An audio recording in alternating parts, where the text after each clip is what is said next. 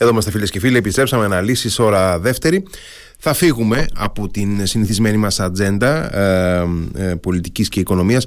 Θα πάμε σε δρόμους περισσότερο ιστορικούς. Θα πάμε στη δεκαετία του 40 και τα αμέσως επόμενα χρόνια να μιλήσουμε για την Θεσσαλονίκη, την εβραϊκή κοινότητα της Θεσσαλονίκης, την τύχη της, την τραγική εμπειρία του Ολοκαυτώματος και κυρίως την επαύριο, την επόμενη μέρα, όσα περίμεναν τους επιζώντες, την τύχη των περιουσιών μέσα στο περιβάλλον της μεταπολεμικής Θεσσαλονίκης. Έχουμε την τύχη να συζητήσουμε με τον Ανδρέα Μπουρούτη, ιστορικό, πολιτικό επιστήμονα και οικονομολόγο, κοντά στο Ελληνικό Ανοιχτό Πανεπιστήμιο και σε άλλα πανεπιστήμια στο παρελθόν, και συγγραφέα δύο βιβλίων από τις εκδόσεις Αλεξάνδρια, του βιβλίου «Οι Εβραϊκές Περιουσίες, Κράτος και Δοσυλλογισμός στη Θεσσαλονίκη 1943-1949» και «Ολοκαύτωμα στη Θεσσαλονίκη». Καλησπέρα, κύριε Μπουρούτη.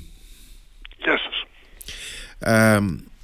Η Θεσσαλονίκη, φυσικά γνωρίζουμε ότι φιλοξενούσε μια μεγάλη πληθυσμιακά και ευημερούσα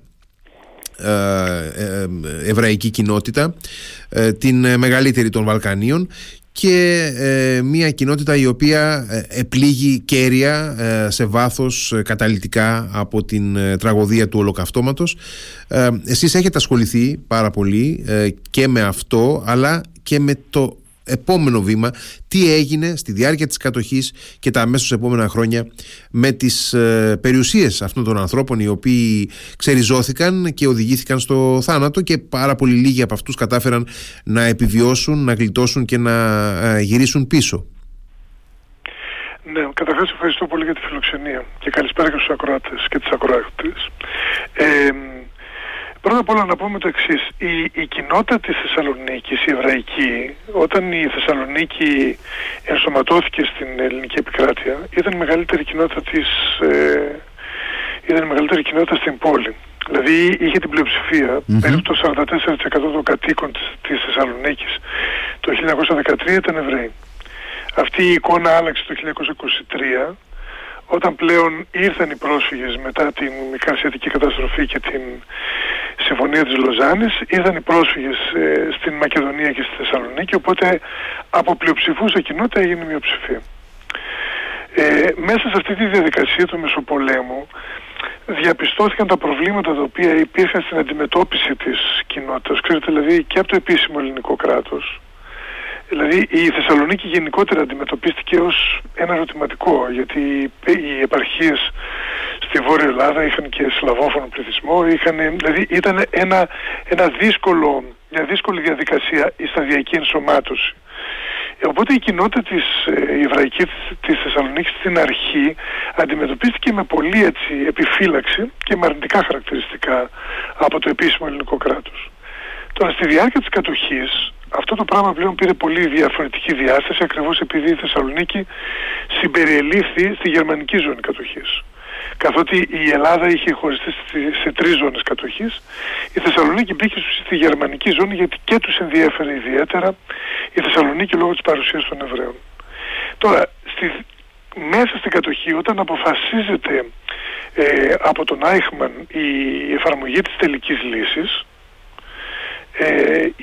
υπάρχουν μια σειρά μέτρων τα οποία, εκτός του ότι στοχοποιούν τους Εβραίους, δηλαδή η εφαρμογή των φιλετικών μέτρων εναντίον των Εβραίων, δηλαδή το να φοράνε το κίτρινο άστρο, το να μπουν σε γκέτο, να περιοριστούν οι μετακινήσεις τους, δημιουργείται την ίδια εποχή μια δημόσια υπηρεσία από το ελληνικό κράτος, η Υπηρεσία Διαχείρισης Ρελιτικών Περιουσιών, η ΙΔΙΠ, η οποία θα αναλάβανε να διαχειριστεί τις εβραϊκές περιουσίες, οι οποίες θα έμεναν πίσω όταν οι άνθρωποι αυτοί θα εκτοπίζονταν. Οπότε έχουμε από το 1943 και μετά την ενεργό συμμετοχή του ελληνικού κράτους στην ιδιοποίηση και στη λαιλασία ουσιαστικά των εβραϊκών περιουσιών. Σε αυτή τη διαδικασία οι Γερμανοί φρόντιζαν, όταν πήγαιναν στα κράτη τα οποία κατακτούσαν, να μεγαλώσουν τον κύκλο της συνενοχής. Οπότε βάζαν και άλλους ανθρώπους, τοπικό πληθυσμό. Εκτός από τη δημόσια υπηρεσία, η οποία ανέλαβε να διαχειριστεί τις περιουσίες, οι οποίες πρέπει να το πούμε αυτό το πράγμα, αφού οι άνθρωποι αυτοί εκτοπίστηκαν και δολοφονήθηκαν στο Auschwitz-Birkenau, Οι περιουσίες αυτές, η επίσημη ορολογία που χρησιμοποιείται μέχρι την απελευθέρωση ήταν εγκαταληφθήσεις περιουσίες. Εγκαταληφθήσεις. Δηλαδή είχαν εγκαταληφθεί. Mm-hmm. Ναι, ότι τις είχαν αφήσει. Και εκτός της δημόσιας υπηρεσίας ορίστηκαν Έλληνες χριστιανοί ως μεσηγειούχοι, δηλαδή ότι ο καθένας αναλάβανε ένα σπίτι ή ένα κατάστημα ή μια επιχείρηση το οποίο θα το διαχειριζόταν εξ ονόματος της ΙΔΙΠ και θα καρπονόταν το όφελος το οποίο υπήρχε. Οπότε μέσα σε αυτή τη διαδικασία, μιλάμε για κάποιες χιλιάδες ακινήτων, ενοικιασμένων και μη, μπήκαν κάποιοι χιλιάδες άνθρωποι. Τώρα τα φιλέτα, δηλαδή τα καλύτερα από αυτά τα μαγαζιά, τις επιχειρήσεις, τα σπίτια, τα πήραν άνθρωποι οι οποίοι ήταν συνεργάτες των Γερμανών, έτσι, απευθείας συνεργάτες, δηλαδή δοσύλλογοι, ή άνθρωποι οι οποίοι είχαν σχέσεις φιλικές με το δοσυλλογικό καθεστώς και με την εξουσία δηλαδή την οποία ασκούσαν οι Γερμανοί. Και μάλιστα σε αυτή τη διαδικασία διαπιστώσαμε, και έχουν διαπιστώσει και πολλοί συνάδελφοι και πριν από μένα, ότι υπήρχε ένας διαγωνισμός ανάμεσα στις διαφορετικές υπηρεσίες, ας πούμε στους συλλόγους που υπήρχαν εδώ, στο επιμελητήρια, τα επαγγελματικά, στο ποιος θα πάρει το καλύτερο κατάστημα, την καλύτερη επιχείρηση προκειμένου να το εκμεταλλευτεί. Όταν πλέον ήρθε η απελευθέρωση, τέθηκε ένα πολύ μεγάλο δίλημμα σε όλους τους ανθρώπους το τι ακριβώς γίνεται, γιατί ξαφνικά κάποιες χιλιάδες ανθρώπων είχαν συμμετάσχει σε αυτή την ιδιοποίηση. Βέβαια σε αυτή τη διαδικασία πρέπει να πούμε ότι για παράδειγμα στα σπίτια, στις κατοικίες, κάποια από αυτά δόθηκαν και σε ανθρώπους οι οποίοι ήταν πρόσφυγες, δηλαδή είχαν φύγει από τη βουλγαροκρατούμενη ζώνη και είχαν καταφύγει στη Θεσσαλονίκη για να αποφύγουν τις διώξεις των Βουλγάρων και τον εκβουλγαρισμό της περιοχής, στη Δράμα, στις Σέρρες, στην Καδάλα. Αυτοί οι άνθρωποι, σε κάποιους από αυτούς δόθηκαν ας πούμε διαμερίσματα και τις περισσότερες φορές μπαίναν σε ένα διαμέρισμα εβραϊκό περισσότερες από 2, 3 και 4 οικογένειες. Άρα δεν μπορείς να χαρακτηρίσεις όλους αυτούς οι οποίοι έλαβαν ας πούμε ένα μέρος της εβραϊκής περιουσίας στους δοσυλλόγους. Από την άλλη μεριά γνωρίζουμε όμως ότι τα καλύτερα μέρη αυτών των περιουσιών δόθηκαν σε ανθρώπους οι οποίοι είχαν απευθείας σχέσεις με το δοσυλλογικό καθεστώς και με τους Γερμανούς. Μετά λοιπόν τον πόλεμο έρχεται λοιπόν το ελληνικό κράτος να αποκαταστήσει σταδιακά την νομιμότητα στη χώρα. Και τι ακριβώς πρέπει να κάνει με τις εβραϊκές περιουσίες? Εκεί είναι ένα ζήτημα. Γιατί κατευθείαν βλέπουμε, ενώ δημιουργείται το Κεντρικό Ισραηλιτικό Συμβούλιο της Ελλάδος, ενώ υπάρχουν προβλέψεις να δημιουργηθούν μηχανισμοί που να επιστραφεί μέσω κάποιου οργανισμού, μέσω κάποιας δηλαδή δημόσιας υπηρεσίας, να επιστραφούν στις κοινότητες ή στους επιζώντες ή στους κληρονόμους των επιζώντων, γιατί οι επιζώντες ήταν ελάχιστοι, να σχηματοποιηθεί αυτό το πράγμα ώστε να μπορέσουν να επιστραφούν, βλέπουμε μια καθυστέρηση. Και εκεί ακριβώς βλέπουμε τις προσπάθειες να ιδιοποιηθούν αυτές οι περιουσίες οριστικά. Οπότε βρισκόμαστε στο θέμα εκεί που κρίνουμε το τι ακριβώς που έγινε με τις κινητές περιουσίες. Όταν λέμε κινητές περιουσίες εννοούμε κάθε τι το οποίο δεν είναι ακίνητο. Δηλαδή τα εμπορεύματα μιας επιχείρησης, ο εξοπλισμός που έχει ένα κατάστημα, το εμπόρευμά του, ο οικιακός εξοπλισμός, το τι έχει ένα σπίτι μέσα σε αυτό. Και οι ακίνητες περιουσίες που είναι τα ίδια τα ακίνητα, οι ιδιοκτησίες δηλαδή αυτών των ακινήτων. Εκεί πέρα λοιπόν υπάρχει μια διάκριση. Γιατί βλέπουμε ότι στη μεν πρώτη περίπτωση βλέπουμε μια καθολική λαιλασία, γιατί δεν είναι και εύκολο να καταγράψεις τι να καταγράψεις και πώς να το διεκδικήσεις, σε σύγκριση με τις ακίνητες περιουσίες που επειδή ακριβώς υπάρχουν νόμοι, προβλέψεις, ας πούμε, υπάρχει η παρουσία του υποθηκοφυλακίου, πώς θα ιδιοποιηθείς ένα εβραϊκό ακίνητο. Γνωρίζουμε εντωμεταξύ ότι εντός της κατοχής πολλοί άνθρωποι οι οποίοι βρέθηκαν σε ανάγκη πούλησαν τα κινητά τους, και Εβραίοι και Χριστιανοί. Όχι μόνο, δηλαδή αυτό έγινε και στην Αθήνα, σε όλες τις πόλεις της Ελλάδος. Το ελληνικό κράτος προέβλεψε σταδιακά, και αυτό λόγω των αντιδράσεων που υπήρχαν, προέβλεψε με 2 νόμους το 1946 και το 1949 διαδικασίες μέσα από τις οποίες κάποιος να ακυρώσει δηλαδή τις δικαιοπραξίες οι οποίες έγιναν εντός της κατοχής, αναγνωρίζοντας ότι έγιναν λόγω ανάγκης, και πολλές φορές ξεπουλάγαν οι άνθρωποι τα κίνητά τους για να μπορέσουν να επιβιώσουν. Σε αυτή τη διαδικασία επισέρχονται και τα εβραϊκά ακίνητα. Όμως μέχρι το 1949 αυτή η κατάσταση ήταν εκκρεμής. Και μάλιστα διαπιστώνουμε ακόμα και το 1950-1951 ότι αυτοί οι οποίοι είχαν πάρει εβραϊκά κίνητα, οι μεσεγγιούχοι, είχαν συστήσει συλλόγους μεσεγγιούχων που κύριος τους στόχος ήταν να κρατήσουν τα ακίνητα αυτά, δηλαδή να καρποθούν τα πάντα και να μην μπορέσουν ούτε οι επιζώντες ούτε οι συγγενείς τους, οι κληρονόμοι τους, οι νόμοι κληρονόμοι σύμφωνα με τον νόμο, να πάρουν πίσω αυτά τα ακίνητα. Κάπως έτσι λοιπόν είναι ο καμβάς αυτής της περίοδου. Υπάρχει πολύ μεγάλη διεθνής πίεση, η οποία υπήρχε, ξέρετε, το πρόβλημα των περιουσιών ήταν σε όλη την Ευρώπη, δεν ήταν μόνο στην Ελλάδα. Mm-hmm. Στην Ελλάδα όμως, επειδή ακριβώς ήταν η πρώτη χώρα η οποία δημιουργεί νόμους με την απελευθέρωση σχετικά με τις περιουσίες, σχετικά με το τι συμβαίνει με τους ανθρώπους οι οποίοι έχουν εκτοπιστεί και έχουν δολοφονηθεί και έχουν χαθεί περιουσίες τους, οι διαδικασίες για να επιστραφούν αυτά είναι κρεμής για 4 χρόνια. Στην Ελλάδα μάλιστα από το 1944 που έχουμε απελευθερωθεί μέχρι το 1949. Έτσι.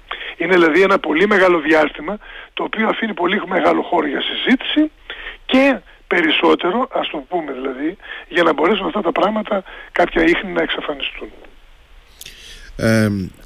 Η διεθνής πίεση που αναφέρεται συνίσταται σε τι ακριβώς? Δηλαδή υπάρχει ενδιαφέρον του διεθνούς τύπου, υπάρχουν εβραϊκές ενώσεις από το εξωτερικό οι οποίες ενδιαφέρονται και ασκούν πίεση στην κυβέρνηση για παράδειγμα, ή ξένες κυβερνήσεις? Με ποιους τρόπους εκδηλώνεται αυτό το ενδιαφέρον και η πίεση από το εξωτερικό? Ναι, είναι καλή ερώτηση αυτή, ακριβώς γιατί μας απασχολούσε και εμάς αυτό. Η πίεση είναι σε πολλά επίπεδα. Πρώτα απ' όλα ξεκινάει από το ίδιο το Κεντρικό Ισραηλιτικό Συμβούλιο της Ελλάδος, το οποίο κάνει γνωστό το γεγονός αυτό, δηλαδή και στο εξωτερικό, ότι ξέρετε πιεζόμαστε. Κοιτάξτε, οι άνθρωποι όταν ήρθαν περίπου από τη Θεσσαλονίκη, ήρθαν περίπου λιγότεροι από 2.000 άνθρωποι ζωντανοί, από 46.000 ανθρώπους που εκτοπίστηκαν, έτσι, δηλαδή μια πόλη που φτάνει το 96%. Ναι, είναι ένα ελάχιστο ποσοστό. Ναι.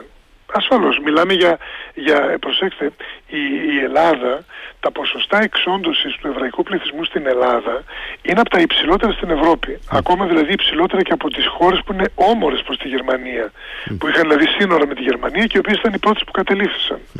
Πράγμα το οποίο εκεί σηκώνει πολύ μεγάλη συζήτηση για το τι ακριβώς έγινε σε τοπικό επίπεδο στην Ελλάδα. Γνωρίζουμε δηλαδή για παράδειγμα ότι στα Γιάννενα ή στην Κέρκυρα ας πούμε εκτοπίστηκε ολόκληρη κοινότητα και χάθηκαν. Στην Κέρκυρα αυτό το πράγμα έγινε 3 μήνες πριν φύγουν οι Γερμανοί, δηλαδή έγινε τον Ιούνιο του 1944 και οι γερμανικές δυνάμεις αποχώρησαν από την Κέρκυρα τέλος Σεπτεμβρίου. Δηλαδή μέσα σε λιγότερο από 3 μήνες εκτοπίστηκαν όλοι οι άνθρωποι και δεν άνοιξε μύτη, δεν υπήρξε καμία αντίδραση. Και μάλιστα οι τοπικές αρχές εκεί μέσα από την, αν θέλετε, από την σιωπηρή του συνένεση, συνένεσαν στο να γίνει αυτό το πράγμα, αυτό το έγκλημα. Και ήταν ένα έγκλημα κατά των συμπαρατηριωτών τους. Δεν παίζει ρόλο το ότι ήταν Εβραίοι στο θρήσκευμα. Mm-hmm. Μιλάμε για Έλληνες. Δηλαδή ότι γνωρίζουμε και άλλες περιοχές που έγινε το αντίστροφο. Κοιτάξτε, ακριβώς αυτό όμως δείχνει και, αν θέλετε, και το πόσο σημαντικός είναι ο ρόλος των ελίτ στο να σώσουν, να μισώσουν τους ανθρώπους. Έτσι, βέβαια. Δηλαδή, ένας απλός άνθρωπος, εσείς και εγώ, είναι πολύ δύσκολο να μπεις στη διαδικασία να διαμαρτυρηθείς για τον εκτοπισμό του συμπολίτη σου. Όταν γίνεται αυτό όμως σε επίπεδο εξουσίας τοπικής, είναι πολύ πιο πιθανό να έχεις αποτέλεσμα. Η Ζάκυνθος δηλαδή, για παράδειγμα, επειδή ακριβώς αντέδρασε ο Δήμαρχος και ο Μητροπολίτης της Ζακύνθου, έτσι, και με το γνωστό τρόπο ότι έδωσαν τα δικά τους ονόματα μόνο. Ναι, δηλαδή κέρδισαν χρόνο προκειμένου να φύγουν αυτοί οι άνθρωποι από την πόλη της Ζακύνθου, να φύγουν στα χωριά και να σωθούν. Αυτό το πράγμα στην Κέρκυρα δεν έγινε σε καμία περίπτωση. Δηλαδή και εκεί βλέπετε είναι ένα θέμα το οποίο προσωπικά το θίγω.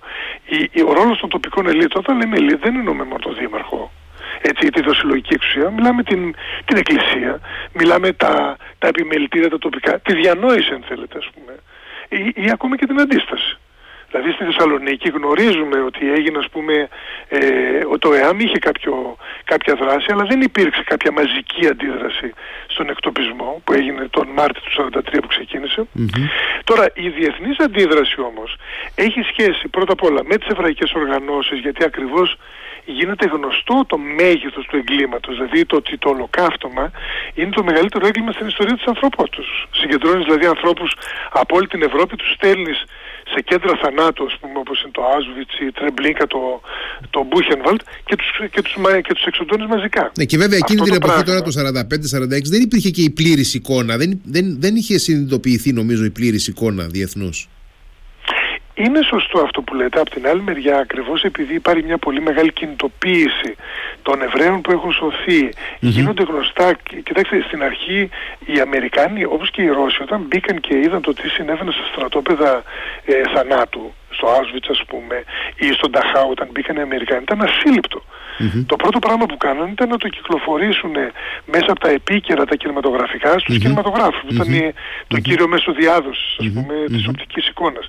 Αλλά η αντίδραση που υπήρχε είναι ακριβώς γιατί υπάρχει μια τεράστια τραγωδία και βλέπεις ακριβώς ότι υπάρχουν αντιδράσεις στο να αποδοθούν αυτά που ανήκουν στους ανθρώπους αυτούς.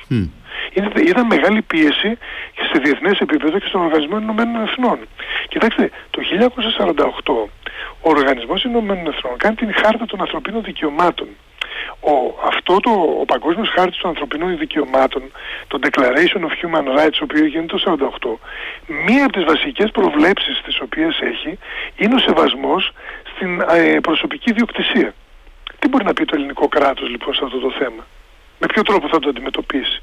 Καταλαβαίνετε λοιπόν ότι η πίεση ανεβαίνει πάνω σε διεθνές επίπεδο. Η Ελλάδα έχει το πρόβλημα του εμφυλίου πολέμου, είναι στο ραντάρ της πολιτικής επικαιρότητας. Και πρέπει να πούμε και κάτι άλλο, το οποίο είναι σχετικά άγνωστο, αλλά συνδέεται με τα θέματα, με το πώς αντιμετωπίστηκαν οι Εβραίοι μετά τον πόλεμο, με τα πολεμικά.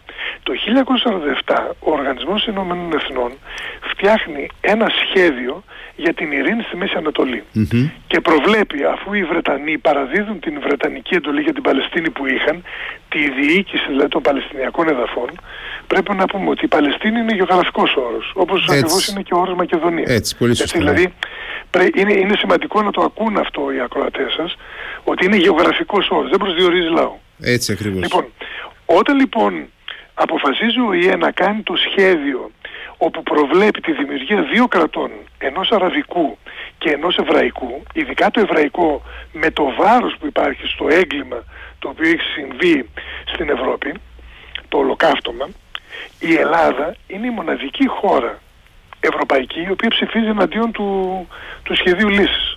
Είναι η μοναδική ευρωπαϊκή χώρα. Όλες οι άλλες χώρες ψήφισαν υπέρ, με ελάχιστες που ήταν ουδέτερες, δηλαδή δεν συμμετείχαν στην ψηφοφορία. Η Ελλάδα ήταν η μοναδική που ψήφισε υπέρ.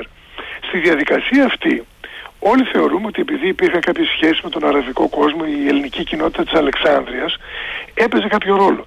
Τώρα όμως που έχουμε ψάξει και δουλεύουμε και στα αρχεία του Υπουργείου Εξωτερικών, διαπιστώνουμε ότι υπήρχε διάχυτος ένας αντισημιτισμός στους διπλωμάτες και στους στρατιωτικούς, οι οποίοι έπαιζαν ρόλο στα πράγματα τότε στην Ελλάδα. Καταλαβαίνετε λοιπόν ότι είναι πολύ πιο μεγάλο το πρόβλημα το οποίο διαπιστώνεται.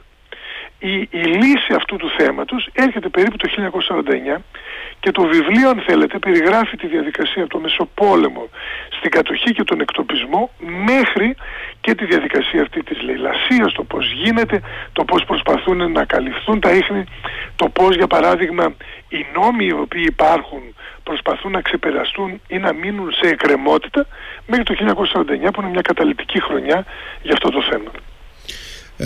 Να σας ρωτήσω, υπάρχει περισσότερο συνέχεια ή ασυνέχεια μεταξύ των αρχών της κατοχικής και μετακατοχικής Θεσσαλονίκης?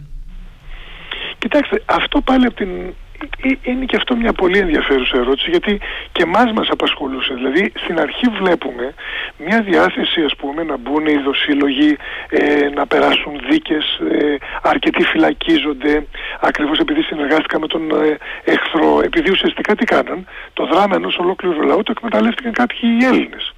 Ναι, ίσως και όχι μόνο κάποιοι, αλλά πάρα πολλοί. Ναι, φυσικά. Δεν είναι, κοιτάξτε, δεν είναι περιορισμένος ο κύκλος, είναι μεγάλος, έτσι. Δηλαδή, μόνο για τις εβραϊκές περιουσίες έχουμε διώξει περισσότερους από 500-600 ανθρώπους. Λοιπόν, βλέπουμε όμως πολύ γρήγορα μια άβληση αυτών των, αν θέλετε, αυτής της διαδικασίας των διώξεων, των καταδικαστικών αποφάσεων. Αυτό συμβαίνει σε όλη την Ευρώπη. Και ίσως είναι πολύ πιθανό, μια εξήγηση την οποία δίνουμε είναι ότι ακριβώς επειδή έπρεπε να ξαναρχίσει η Ευρώπη να λειτουργεί, οι άνθρωποι θέλουν να ξεχάσουν τα βάσανά τους, το τι τράβηξαν, να ξαναζήσουν μπροστά, να ξαναφύγουν μπροστά. Δηλαδή είναι το 1945, είναι το έτος 0. Ουσιαστικά η Ευρώπη μηδενίζει χρονολογικά το κοντέρ και προσπαθεί να χτίσει τα ερείπια της, δηλαδή να στήσει τα ερείπια της πάλι. Μέσα σε αυτή τη διαδικασία βλέπουμε μια άβλυνση. Δηλαδή αρχίζουν οι ποινές, γίνονται πιο ελαφριές. Πολύ μάλιστα, επειδή ακριβώς δεν μπορείς να κατηγορήσεις όλο το δημόσιο προσωπικό της χώρας. Και αυτό γίνεται σε πάρα πολλές χώρες. Ναι, διότι υπήρχαν στελέχη της διοίκησης, της δικαιοσύνης και λίγοι απλά έμειναν στη θέση τους και έκαναν τη δουλειά τους όπως και πριν την κατοχή και μετά. Ακριβώς. Και πολλοί βέβαια, πρέπει να το πούμε αυτό, συμμετείχαν στην λαιλασία. Συμμετείχαν δηλαδή στην άμεση συνεργασία με το δοσυλλογικό, δηλαδή το δοσυλλογικό καθεστώς με τους κατακτητές. Ναι, είναι και λεπτές οι γραμμές εκεί, νομίζω, έτσι δεν είναι? Κοιτάξτε, οι γραμμές είναι... Όχι στη λαιλασία, δεν εννοώ στη λαιλασία, στο να διαχωρίσουμε, ας πούμε, μεταξύ υπαλλήλων του κράτους, να διαχωρίσουμε ποιος είναι δοσύλλογος και ποιος απλά είναι υπηρεσιακός, ξέρω εγώ. Ασφαλώς. Είναι έτσι ακριβώς όπως το λέτε. Βέβαια, ακριβώς επειδή είναι λεπτή η γραμμή, πάρα πολλοί δοσύλλογοι καλύφθηκαν στην πρώτη πλευρά. Δηλαδή, σε αυτή που εγώ εκτελούσα εντολές και δεν μπορούσα να κάνω αλλιώς. Σωστά. Και οι SS και οι Γερμανοί που κάνανε εγκλήματα πολέμου, αυτό το πράγμα λέγανε. Ξέρετε, εγώ εκτελούσα εντολές. Άρα θέλω να πω λοιπόν ότι υπάρχει μια άβληση. Δηλαδή, άνθρωποι οι οποίοι καταδικάστηκαν στα ελληνικά δικαστήρια, μάλιστα πολλοί ήταν σε ισόβια ή με ποινή εκτέλεσης διατυφεκισμού, δόθηκε χάρη, μειώθηκαν οι ποινές τους και οι περισσότεροι μετά την πενταετία ήταν ελεύθεροι. Έτσι, άνθρωποι οι οποίοι είχαν κάνει εγκλήματα στη διαδικασία αυτή. Ελάχιστοι ήταν αυτοί οι οποίοι εκτελέστηκαν πραγματικά για τα εγκλήματα που έκαναν. Αυτό όμως δεν έγινε μόνο στην Ελλάδα. Έτσι πρέπει να το πούμε.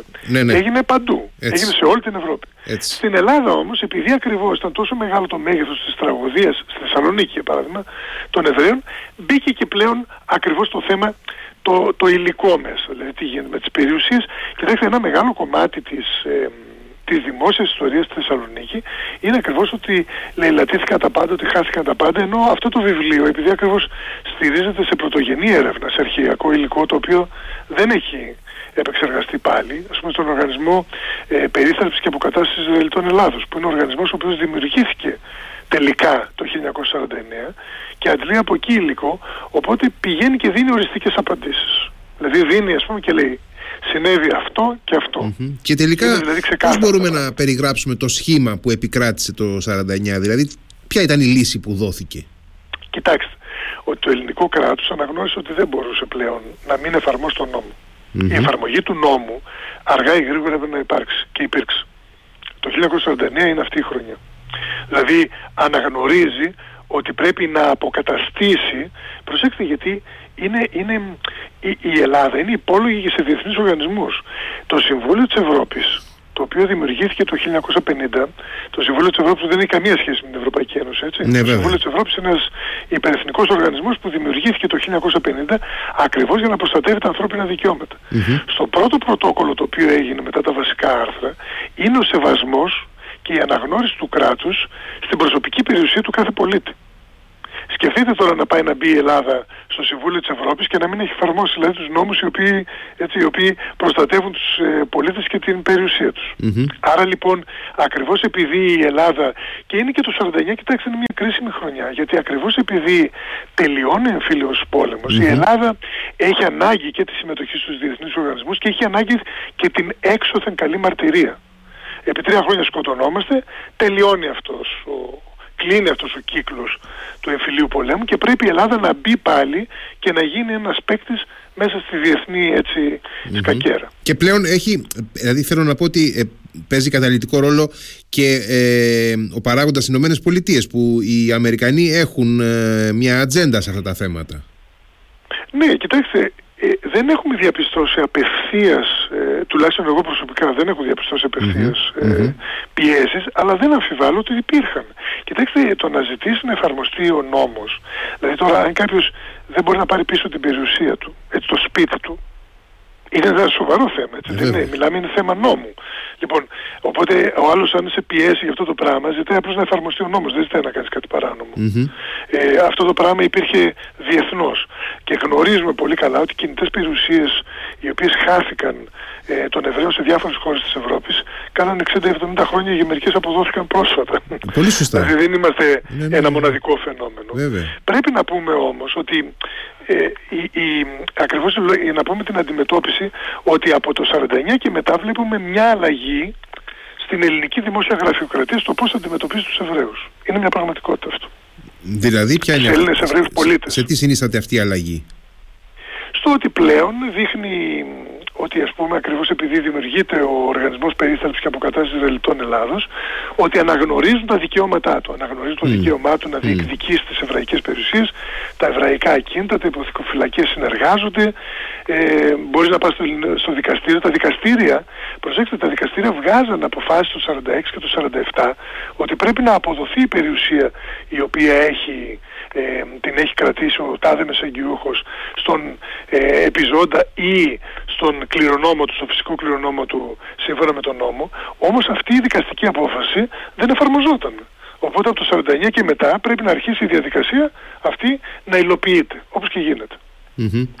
Τώρα, από όλη μας τη συζήτηση καταλαβαίνω ότι τελικά έπαιξε κομβικό ρόλο η άμεση, θα έλεγε κανείς, νομοθέτηση αμέσως μετά την κατοχή σχετικά με το ζήτημα των περιουσιών. Και αναρωτιέμαι ποιος ήταν εκείνος ο παράγοντας, ο πολιτικός προφανώς, ο οποίος πίεσε προς την κατεύθυνση της άμεσης νομοθέτησης.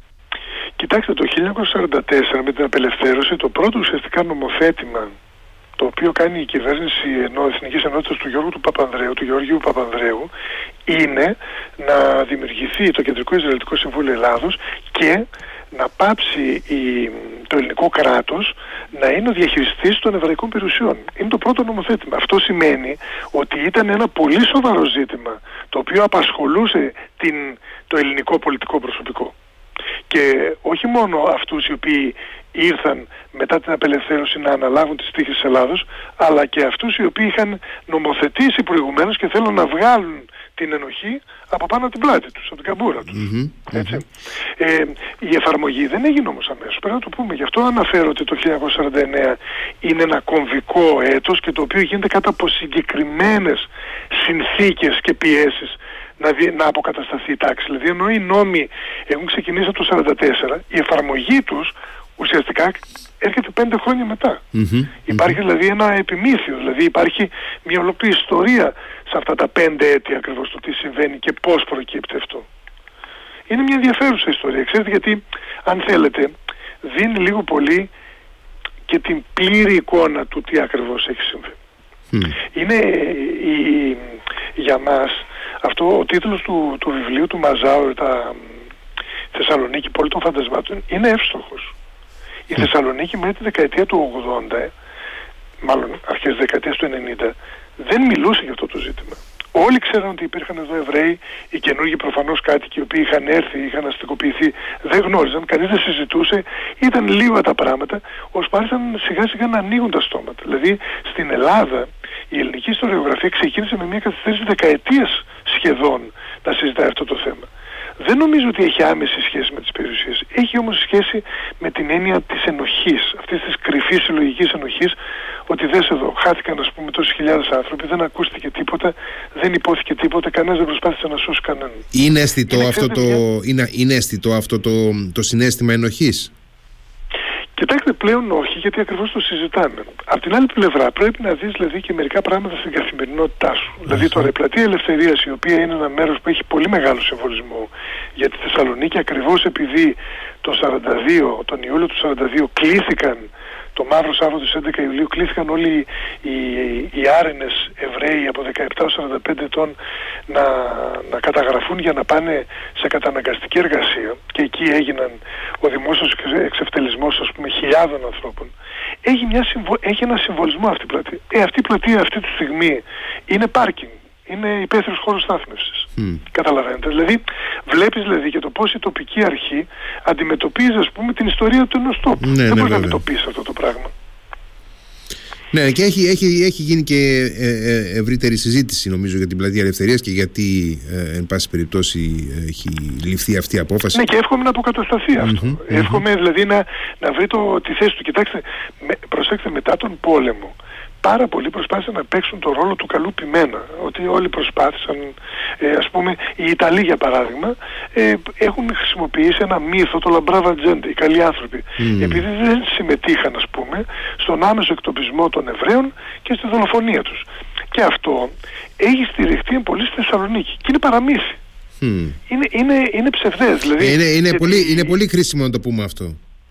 Ναι, ασφαλώς, γιατί οι Ιταλοί, επειδή ήταν εδώ, υπήρχαν περίπου 270 Εβραίοι της Θεσσαλονίκης που είχαν Ιταλική υπηκότητα και αυτοί δεν τους εκτόπιζαν οι Γερμανοί. Οι Γερμανοί δεν εκτόπιζαν από φίλες χώρες, δηλαδή συμμάχους ή ουδέτερες, τους Εβραίους, αλλά τους έδιναν κατά κάποιο τρόπο την ευθύνη στις ίδιες τις χώρες.